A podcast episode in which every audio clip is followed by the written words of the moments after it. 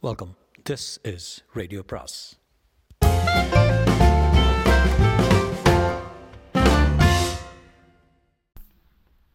பொன்னியின் செல்வன் அத்தியாயம் இருபத்தி மூன்று ஊமையும் பேசுவோ அனிருத்தர் சற்று நேரம் பூங்குழலியை உற்று பார்த்து கொண்டிருந்துவிட்டு அவளை கொண்டு வந்த தாதிமார்களை அருகில் அழைத்தார்.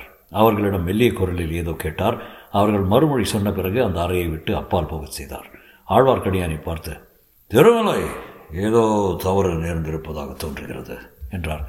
ஆமையா அப்படித்தான் எனக்கும் தோன்றுகிறது. இவள் இளம் பெண் சுமார் இருபது பிராயம்தான் இருக்கலாம். அவ்வளவு கூட இராது. நான் எதிர்பார்த்து கொண்டிருந்தது மாதரசிக்கு பிராயம் நாற்பது இருக்க வேண்டும். அதற்கு மேலேயும் இருக்கும். ஆ நீ இலங்கை தீவில் மந்தாகினி தேவியை பார்த்திருக்கிறாய் அல்லவா ஆமையா பார்த்து தங்கள் கட்டளைப்படி இங்கு அழைத்து வரவும் முயன்றேன் முடியவில்லை. இந்த பெண் மந்தாகினி தேவி அல்லவே. இல்லை குருதேவரே நிச்சயமாக அந்த அம்மையார் இல்லை. அப்படியான இவள் யாராக இருக்கும் எப்படி இங்கு வந்து சேர்ந்தார் இவளே கேட்டுவிட்டால் போகிறது என்றான் அவர்கள் ஊமையிடம் கேட்டென்ன பயன்? குருதேவரே இவள் ஊமைதான் என்பது? அதைத்தான் தாதிமார்களிடம் கேட்டேன். இங்கு வந்ததிலிருந்து இவள் ஒன்றும் பேசவில்லை என்றார்கள். குருதேவரே இவளை அடையாளம் கண்டு அழைத்து வருவதற்கு யாரை அனுப்பியிருந்தீர்கள்? ஆஹா அந்த மூடன் ஏதாவது தவறு செய்து விட்டானா என்ன? எந்த மூடன் குருதேவரே? தாங்கள் இத்தகைய காரியங்களுக்கு மூடனை அனுப்பி வைத்திருப்பீர்களா? புத்திசாலியாக காணப்பட்டான் வாழையாறைக்கு நான் சென்றிருந்த அன்று வானர்களத்து வல்லவரையனுடன் ஒரு வாலிபன் சண்டையிட்டான் அல்லவா? ஆ பழையாறை வைத்தியர் மகன் பினாகவாணி யாவனேதான் உன்னையும் வல்லவரையும் கரிகாலரையும் சந்திக்க அனுப்பிய பிறகு அந்த வைத்தியர் மகனை சிறையிலிருந்து விடுதலை செய்து அழைத்து வர பண்ணினேன். நாம் ஒற்றர் படைக்கு தகுந்தவன் என்று கண்டு அவனை கோடிக்கரைக்கு அனுப்பினேன். முன்னம் அவன் கோடிக்கரைக்கு போய் பழக்கப்பட்டவனாம். அவன்தான் இந்த பெண்ணை இங்கு அழைத்து வந்தானா? அடையாளம் எல்லாம் சரியாக சொல்லி அனுப்பினேன். அவனும் திருவையாற்றில் கொண்டு வந்து சேர்த்து விட்டு காரியம் வெற்றி என்று செய்தி அனுப்பியிருந்தான். ஐயா நான் தோற்றுப்போன காரியத்தில் வெற்றி அடைந்த அந்த புத்திசாலி ஒற்றன் இப்போது எங்கே? இந்த பெண்ணை குறித்து அவனே கேட்டுவிடுவது நல்லதல்லவா?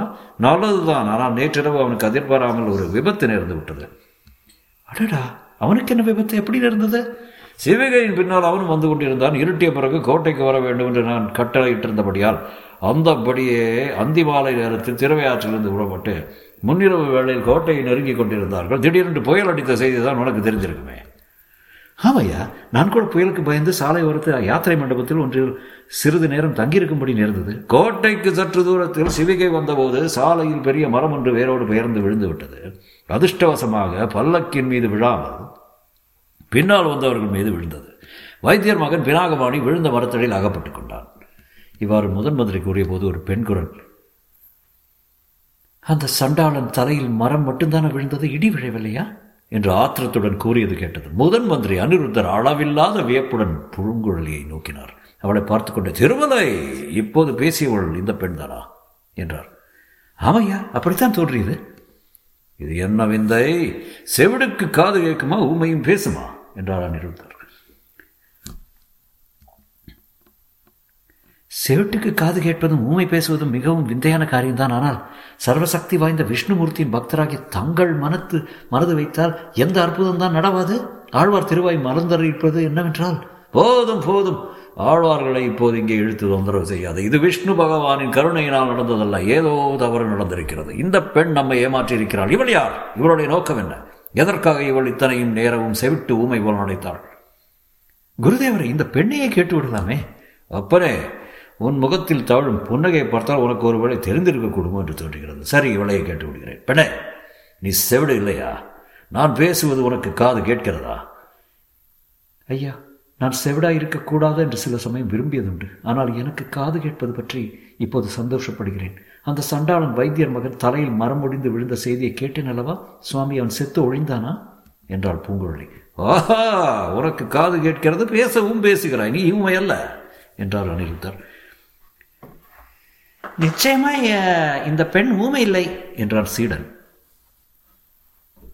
ஆஹா நான் ஊமை இல்லை என்பதை கண்டுபிடித்து விட்டீர்களே. சோழ சாம்ராஜ்யத்திலே மிக்க அறிவாளி முதன் மந்திரி அனிருத்த பிரம்மையா பிரம்மராயர் என்று நான் கேள்விப்பட்டது சரிதான் என்றாள் பூங்குழலி பெண்ணே என்னை பரிகாசமா செய்கிறாய் ஜாக்கிரதை.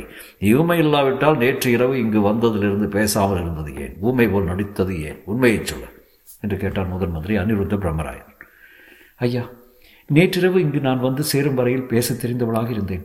என்னை வாயாடி என்று கூட சொல்வதுண்டு முதன் மந்திரியின் அரண்மனையை பார்த்து இங்கே எனக்கு நடந்த ராஜோபசாரங்களை பார்த்ததும் பிரமித்து உண்மையாக போனேன் உங்கள் அரண்மனை பெண்மணிகள் என்னுடன் சமிக்கை மூலமாக பேசினார்கள். அவர்கள் எல்லாரும் ஊமை என்று எண்ணி நான் சமிக்கையாக மறுமொழி சொன்னேன். தங்களுடைய பேச்சை கேட்ட பிறகு எனக்கு பேச்சு நினைவு வந்தது. நீ பெரிய வாயாடி என்பதில் சந்தேகமில்லை. உன்னை எப்படித்தான் வைத்தியர் மகன் பிடித்து கொண்டு வந்தான் என்பதை நினைத்தால் ஆச்சரியமாயிருக்கிறது. அவன் முட்டாளாக இருந்தாலும் சாமர்த்தியசாலிதான். சுவாமி அந்த பாவி மகன் என்னை பிடித்து கொண்டு வரவில்லை. அதற்கு பிரயத்தனப்பட்டு இருந்தால் இத்தனை நேரம் அவன் யமலோகத்துக்கு நிச்சயமாக யாத்திரை செய்து கொண்டிருப்பான் என்று கூறி பூங்குழலி தன் இடுப்பில் செருகியிருந்த கத்தியை எடுத்து காட்டினார் பெண்ணே உனக்கு புண்ணியமாக போகட்டும் கத்தியை இடுப்பில் செருகிக்கொள். அவன் பேரில் உனக்கு ஏன் இத்தனை கோபம்? அதனால் தான் உன்னை பிடித்து வரவில்லை என்கிறாயே. என்னை அவன் பிடித்து கொண்டு வரவில்லை. ஆனால் என்னை அவன் ஆட்கள் படகிலே சேர்த்து கட்டி போட்டு விட்டு வந்தார்கள். என் அண்ணியை மரத்திலே சேர்த்து கட்டிவிட்டார்கள் இத்தனைக்கும் அந்த சண்டாள வைத்தியர் மகன் தனக்கு இதில் ஒரு சம்மந்தமும் இல்லை என்று என்னிடம் சொன்னான். அந்த வரையில் அவன் புத்திசாலித்தான். நான் சொன்னபடி அவன் நடந்து கொண்டிருக்கிறான். ஐயா முதன் மந்திரியே அந்த தூர்த்தனை அனுப்பியது தாங்கள் தானா வாயில்லா பேதையாக என் அத்தையை பிடித்து கொண்டு வர கட்டளையிட்டதும் தாங்கள் தானா உன் அத்தையா? கரையர் மகள் மந்தாகினி உன் அத்தையா? அப்படியானால் நீ கலங்கரை விளக்கத்து காவலர் தியாக விடங்கருக்கு நீ என்ன வேணும்? என்று அனிருத்தர் கேட்டார். ஐயா அவருடைய அருமை புதல்விதான் நான். ஆஹா! தியாக விடங்கருக்கு இவ்வளவு வாயாடியான ஒரு மகள் இருக்கிறாள் என்பது எனக்கு இதுவரை தெரியாமல் போயிற்று. இதை வெளியிலே சொல்ல வேண்டாம் ஐயா. ஏன் பெண்ணே? சோழ சாம்ராஜ்யத்தின் முதன் மந்திரி பிரம்மராயருக்கு தெரியாத விஷயம் எதுவுமே இல்லை என்று நாடெல்லாம் பிரசித்தமாக இருக்கிறது தங்களுக்கு ஒன்று தெரியாது என்று ஏற்பட்டால் தங்களிடம் மக்களுக்குள்ள மதிப்புக்கு பங்கம் வந்துவிடாதா? பெண்ணே என் மதிப்பை பற்றி எனக்கு கவலை இல்லை. எனக்கு தெரியாத இன்னொரு செய்தியை மட்டும் சொல்லிவிடும் உன் அத்தையை பிடித்து கொண்டு வந்தார்கள் என்றாயே அவள் இப்போது இங்கே. நான் அனுப்பிய பல்லக்கில் நீ எப்படி ஏற்றிக்கொண்டாய்? எவ்விடத்தில் ஏறிக்கொண்டாய்? என்று அனிருத்தர் கேட்டார். ஐயா வாயில்லாத ஊமையாகிய என் அத்தையை தாங்கள் எதற்காக கைப்பற்றி கொண்டு வர ஆட்களை அனுப்பினீர்கள்? மகளே அதை உன்னிடம் சொல்வதற்கில்லை. அது பெரிய ராஜாங்க சம்பந்தமான விஷயம். தந்தையே அப்படியானால் தாங்கள் கேட்ட கேள்விகளுக்கு நானும் மறுமொழி சொல்ல இயலாது. சொல்லும்படி செய்வதற்கு வழிகள் இருக்கின்றன. என்னிடம் பலிக்காது. பெண்ணே உன்னை பாதாள சிறைக்கூடத்துக்கு அனுப்புவேன். எந்த பாதாள சிறையிலும் என்னை அடைத்து வைக்க முடியாது. பாதாள சிறைக்கு ஒரு தடவை போனவர்கள் திரும்பி வரவில்லை. திரும்பி வந்த ஒருவனை எனக்கு தெரியும் ஐயா. நேற்று கூட சேந்தன் அமுதனுடன் பேசிக்கொண்டுதான் பிரயாணம் செய்தேன். அவன் யார்? சேந்தன் அமுதன் அவன் என்னுடைய இன்னொரு அத்தையின் மகன். அவனும் நானுமாகத்தான் கோடிக்கரையிலிருந்து வந்து கொண்டிருந்தோம். எதற்காக மகளே? இந்த தஞ்சாவூரில் உள்ள மாட மாளிகை கூட கோபுரங்களை பார்க்க வேண்டும் என்று வெகு காலமாக ஆசை உண்டு. சக்கரவர்த்தி சுந்தர சோழரை தரிசிக்க வேண்டும் என்று ஆவல் கொண்டிருந்தேன். சக்கரவர்த்திக்கு உடல் நலமில்லை என்று சொன்னார்களே. இப்போது எப்படி இருக்கிறது ஐயா? நான் பார்க்கலாமா? அப்படியே தான் இருக்கிறது மகளே. அபிவிருத்தி ஒன்றுமில்லை. ஆகையால் சக்கரவர்த்தியை தரிசிக்கும் எண்ணத்தை மறந்துவிடு. அதை எப்படி மறக்க முடியும் ஐயா? சக்கரவர்த்தியை நான் பார்த்தே ஆக வேண்டும். பார்த்து அவருடைய தர்மராஜ்யத்தில் பெண்களை பலவந்தமாக பற்றி கொண்டு வரும் அக்கிரமம் நடக்கும் செய்தியை சொல்ல வேண்டும். பெண்ணே உன்னோடு வெறும் விவாதம் செய்து கொண்டிருக்க எனக்கு நேரமில்லை. உன்னை பலவந்தமாக பற்றி கொண்டு வர நான் கட்டளையிடவும் இல்லை. நான் அனுப்பிய பல்லக்கில் நீ எப்படி ஏறிக்கொண்டாய் அதை சொல்.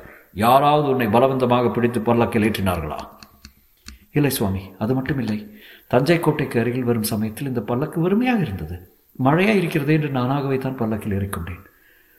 முதன் மந்திரி அனிருத்த பிரம்மராயர் தமது சீடனாகிய ஆழ்வார்க்கடியனை பார்த்து ஒருவாறு எனக்கு இப்போது விஷயம் விளங்குகிறது. வழியில் புயலும் மழையுமாயிருந்தபோது பல்லக்கை எங்கே இறக்கி இருக்கிறார்கள் அச்சமயம் இவ்வளத்தை பல்லக்கிலிருந்து இறக்கிவிட்டு இவளை ஏறிக்கொண்டிருக்கிறார் வைத்தியர் மகன் பெயரில் மரம் விழுந்து பிரக்ஞை எழுந்து விட்டவரையால் அவனால் கவனிக்க முடியவில்லை. சிவிகை தூக்கிய மற்றவர்கள் கவனிக்கவில்லை.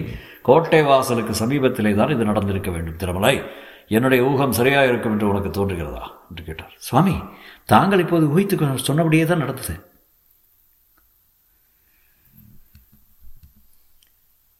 நானே கண்ணால் பார்த்தேன். நீ பார்த்தாயா? அது ஏன்? இத்தனை நேரம் ஏன் வாழையை மூடிக்கொண்டிருந்தாய்? சீக்கிரம் சொல்லு.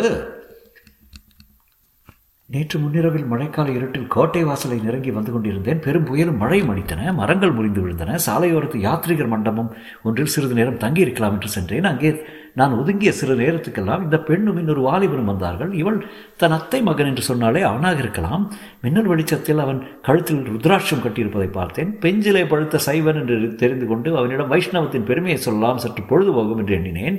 இதற்குள் அதே மண்டபத்தின் முகப்பில் ஒரு சிவிகையை கொண்டு வந்து வைத்தார்கள். சிவிகையின் திரையில் பழுவேற்றையின் பனை சின்னம் தெரிந்தது. சிவிகையிலிருந்து ஒரு பெண் இறங்கி இவர்கள் அருகில் வந்தாள். மண்டபத்தில் இருள் கவிழ்ந்த இடத்தில் மூன்று பேரும் ஏதோ ஜாடை மாடையாக பேசிக்கொண்டார்கள். பிறகு இவள் போய் பல்லக்கில் ஏறுவதை பார்த்தேன். மின்னல் வெளிச்சத்திலிருந்து பல்லக்கில் இருந்து இறங்கியவள் வேறு மறுபடியும் ஏறியவள் வேறு என்று தெரிந்து கொண்டேன். பல்லக்கு தூக்கிகள் இதை ஒன்றும் கவனிக்கவில்லை. மழை சிறிது நின்றதும் பல்லக்கை தூக்கி கொண்டு புறப்பட்டு போய்விட்டார்கள் ஆஹா! அப்படியா என்னை ஏமாற்றி விட்டார்கள்? இத்தனை நேரம் சொல்லாமல் சும்மா இருந்தாயே? அந்த இரண்டு பேரும் பிறகு என்ன செய்தார்கள்? பல்லக்கு போன பிறகு அவர்களும் போய்விட்டார்கள் பின்னர் நானும் புறப்பட்டேன்.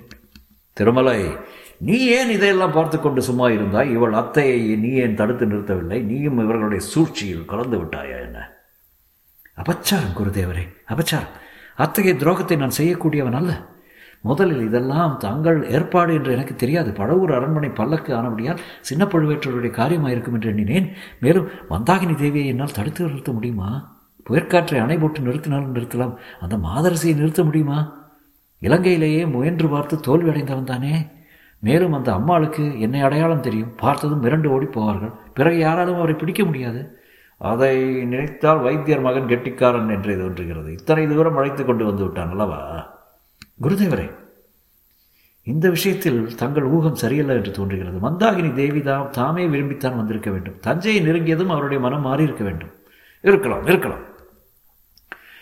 ஆனாலும் இதற்குள் அதிக தூரம் அந்த கரையர் மகள் போயிருக்க முடியாது. இரவெல்லாம் காற்றும் மழையுமாக இருந்ததல்லவா? சமீபத்திலே தான் எங்கேயாவது இருக்க வேண்டும். திருமலை எப்படியாவது அவளை பிடித்தாக வேண்டும். ஒருவேளை இந்த பெண்ணுக்கு அவள் தங்குமிடம் தெரிந்திருக்கலாம். மகளே உன் பெயர் என்ன?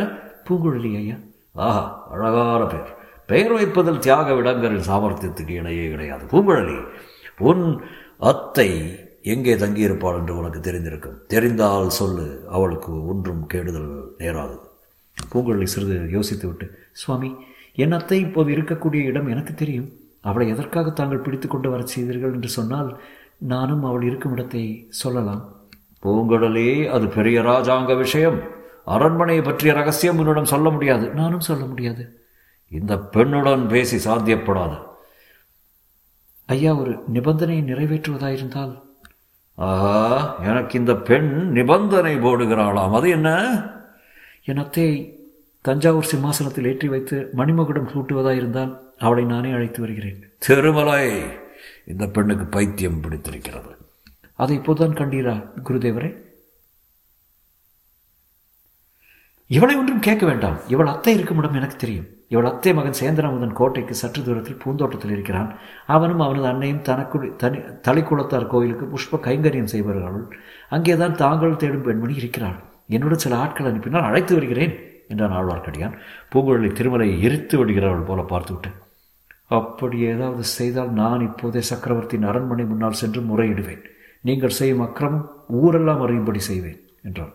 திருமலாய் இவளை பாதாள சிறைக்கு அனுப்பி வைக்க வேண்டியதுதான் வேறு வழி இல்லை என்றார் அனிருத்த பிரம்மராயர். என் அருகில் யாராவது வந்தால் கொன்று விடுவேன் என்று பூங்குழலி மடியில் செருகி வைத்திருந்த கத்தியை எடுத்து காட்டினான். ஐயா இந்த பெண்ணை பாதாள சிறைக்கு அனுப்ப வேண்டியதில்லை. அதற்கு பதிலாக இளையபிராட்டி குந்தவை தேவியின் மாளிகைக்கு அனுப்பி வைக்கலாம். இளையபிராட்டி இப்போது இங்கே தான் இருக்கிறார். அவர் இந்த பெண்ணின் பைத்தியத்தை தெளிவைப்பார். இளையபிராட்டிக்கும் இந்த பெண்ணில் பெண்ணினால் ஆக வேண்டிய காரியம் ஏதேனும் இருக்கலாம் என்றான் ஆழ்வார்க்கடியான் எதனால் சொல்லுகிறாய்? இளைய பிராட்டிக்கு இந்த பெண்ணின் மூலமாக என்ன காரியமாக வேண்டியிருக்க போகிறது? குருதேவரே தங்களுக்கு தெரியாதா? நேற்று மாலை இங்கு அடித்த புயல் சோழ நாட்டு கடற்கரையோரம் அதாகதம் செய்துவிட்டிருக்கிறதா? தங்கள் அரண்மனை வாசல் நாலாபுரம் இருந்தும் தூதர்கள் வந்து காத்திருக்கிறார்கள். ஆ ஆம் அவர்களை எல்லாம் நான் இப்போது பார்க்க வேண்டும். அதற்குள் இந்த பெண்ணிடம் பேச்சு கொடுத்ததில் ஏது நேரம் நீர் வீணாகிவிட்டது. இவள் ஊமையாகவே பிறந்திருந்தால் எவ்வளவு நன்றாக இருந்திருக்கும் கேள்வி முறை இல்லாமல் கொடுமை செய்யலாம் அல்லவா? என்று முணுமுணுத்தார் பூங்குழலி.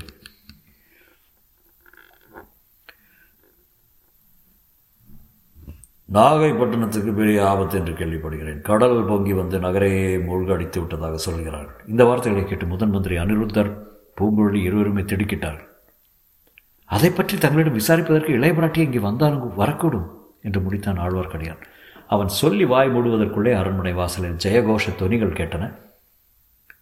திருமலை நீ எப்போது ஞான திருஷ்டி பெற்றாய்? இளையவராட்டி தான் வருகிறார் போல இருக்கிறது. சொல்லிக்கொண்டு அனிருத்தர் எழுந்து வாசலை நோக்கி நடந்தார்.